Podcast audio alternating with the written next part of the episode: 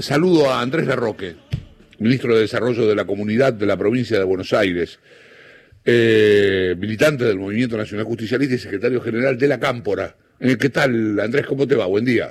¿Qué tal, Chavo? ¿Cómo estás? Bien, muy bien.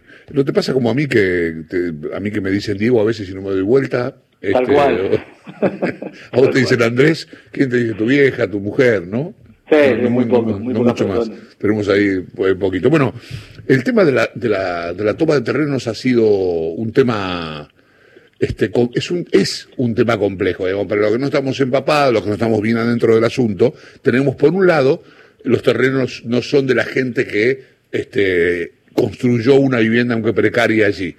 Pero por el otro tenés un grave problema habitacional, ¿no? Algunos van por un lado, otros van por el otro, pero me gustaría saber cómo están las cosas hoy, en qué situación se encuentra todo ese asunto. Bueno, el tema del hábitat en general y de las tomas responden a un problema estructural que tiene la provincia de Buenos Aires, que ha empezado a modificarse a partir de una decisión que yo creo que va a marcar un punto de inflexión a partir de un programa de un plan que lanzó el gobernador Axel Kicillof la semana pasada, el día martes, que tiene que ver con un plan de hábitat, suelo y vivienda en la provincia, porque todas estas cuestiones generalmente radican en la falta de regulación por parte del Estado, en la falta de intervención y de planificación. Entonces, a partir de esta decisión del gobernador, se crea la Unidad Provincial de Tierra y Vivienda, encabezada por el Ministerio de Gobierno, que está a cargo de Teresa García, y donde participamos los otros ministerios que tenemos injerencia en las cuestiones de hábitat y de vivienda.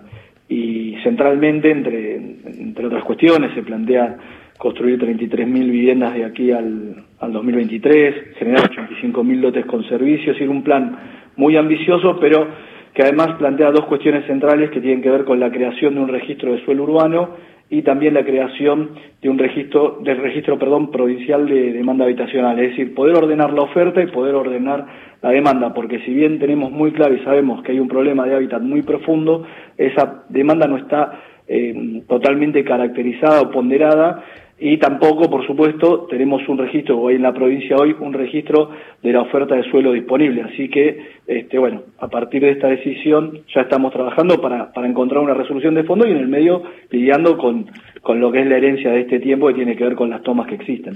Otra pregunta desde la más absoluta, desde el desconocimiento profundo de la historia, ¿no? Uno lee los diarios, mira los títulos, se sienta acá, que es ¿por qué esta vez? Vos ahí recién dijiste algo sobre que esto va a marcar un antes y un después. ¿Por qué esta vez sí y en anteriores tomas no? ¿Por qué vos crees o por qué pensás que tomó tanto estado público? ¿Por qué se generó tanto debate esta vez y no otras? Habida cuenta de que es un tema para debatirlo largo y tendido.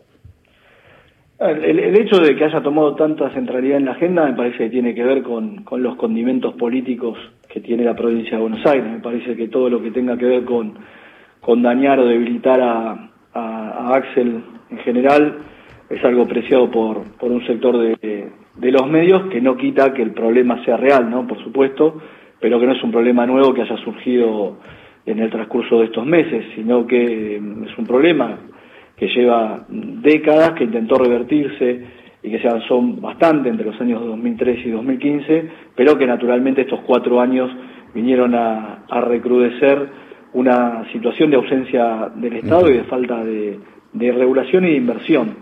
Yo adjudico la centralidad del tema a eso porque primero fue la pandemia que iba a explotar la provincia, después bueno los temas de seguridad, es decir, hay una serie de ítems que se van planteando. Está bueno, Andrés, que se discuta.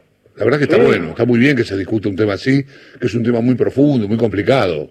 Sí, obvio, y por qué yo te digo que me parece que es un punto de inflexión ahora sí, por las características del gobernador. Yo creo que Axel es una persona que toma los temas, los estudia, los analiza y busca resoluciones de fondo, que no se queda con cuestiones de maquillaje o con alguna salida coyuntural, sino que justamente, y fue lo que hablamos desde el primer momento, no es que nosotros no analizáramos este tema desde que yo, por lo menos desde que me tocó ingresar al ministerio, que fue hace 5 meses, sino que naturalmente teníamos una agenda muy cargada respecto a las cuestiones vinculadas al COVID, y naturalmente se instaló el tema más fuerte en la agenda mediática, y por supuesto empezamos a trabajar en esta respuesta.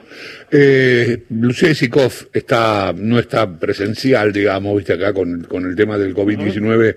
En la radio pública tenemos que hacer así turnos y vamos turnándonos, algunos vienen, otros no. Lucía Ysikov, sin embargo, está en condiciones de hacerte algunas preguntas. Vale. ¿Qué tal, Andrés? ¿Cómo estás? ¿Qué tal, Lucía? Bueno, recién te escuchaba hablar sobre estos ataques a Kicillof y pensaba que siempre, lo paradójico es que siempre hubo como una especie de blindaje mediático a los gobernadores. Te hablo de Vidal, pero también de Scioli, me parece. ¿Por qué crees que se busca atacar a Axel y quién motoriza esto? Bueno, yo creo que es obviamente una figura que se consolida en la política, que ofrece proyección de futuro, y en lo que es la lógica tensión que hay entre la política y el poder económico, que es permanente.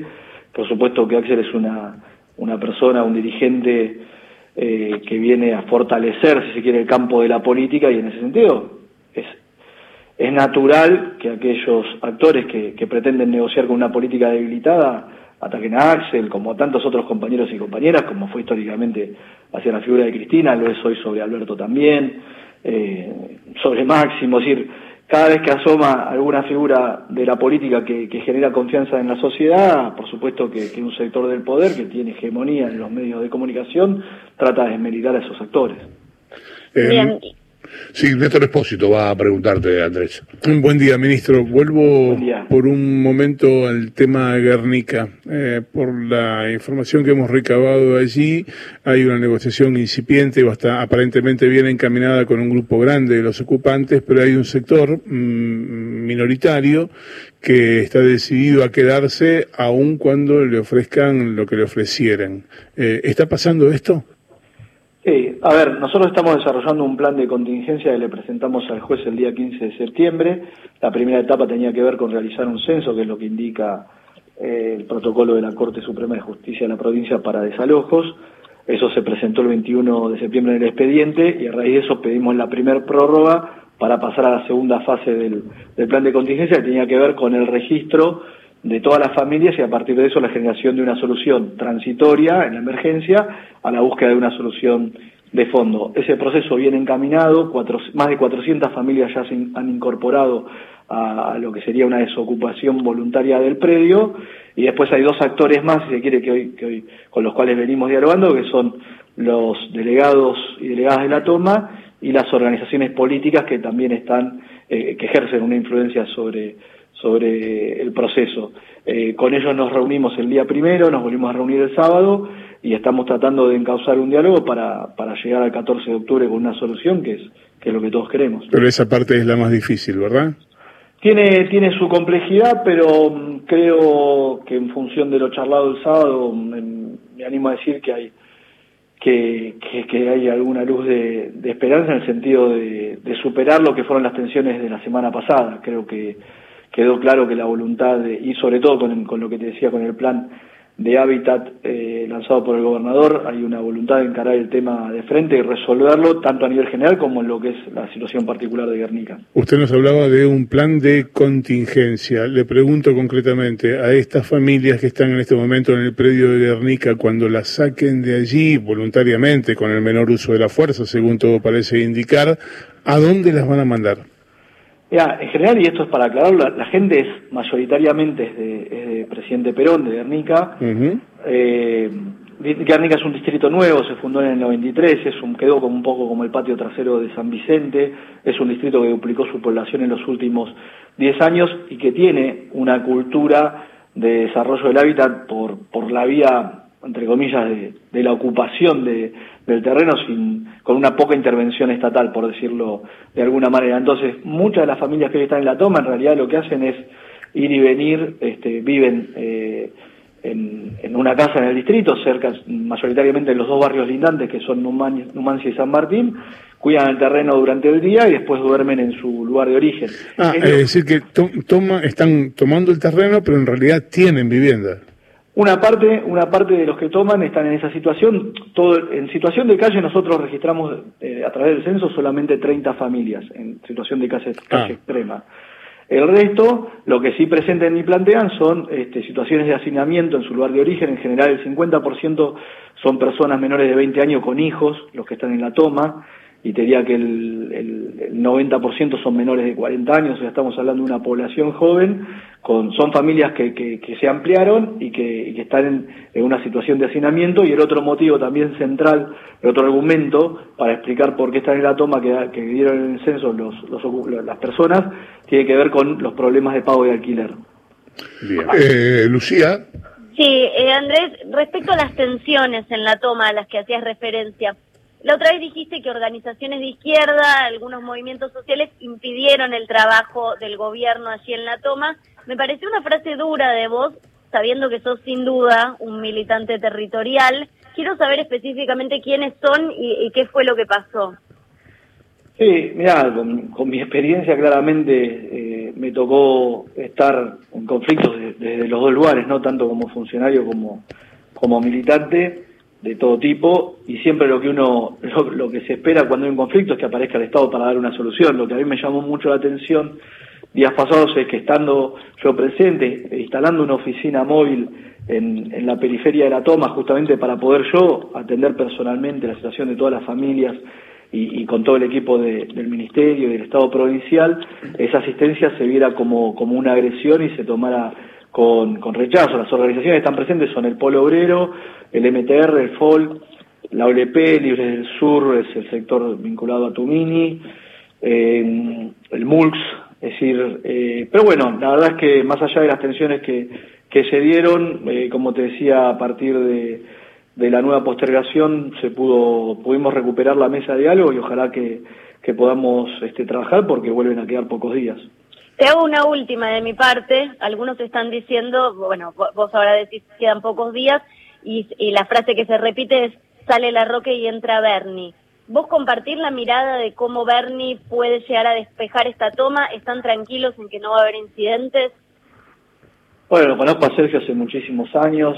Hemos también tenido que trabajar en muchas situaciones complejas juntos.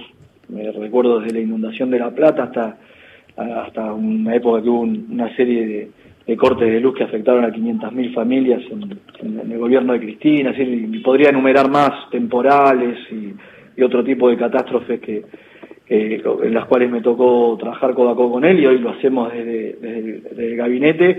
Lógicamente tenemos funciones distintas y perspectivas diferentes de las cuales abordar el tema por nuestras funciones, pero lo estamos haciendo de manera complementaria permanentemente. Andrés, ¿lo de Cuervo es por San Lorenzo? Sí, sí, sí. Qué locura eso, llevar el apodo de tu equipo es increíble. Un día alguien me dijo, si le dicen Cuervo por San Lorenzo, yo no creo, debe ser por otra cosa.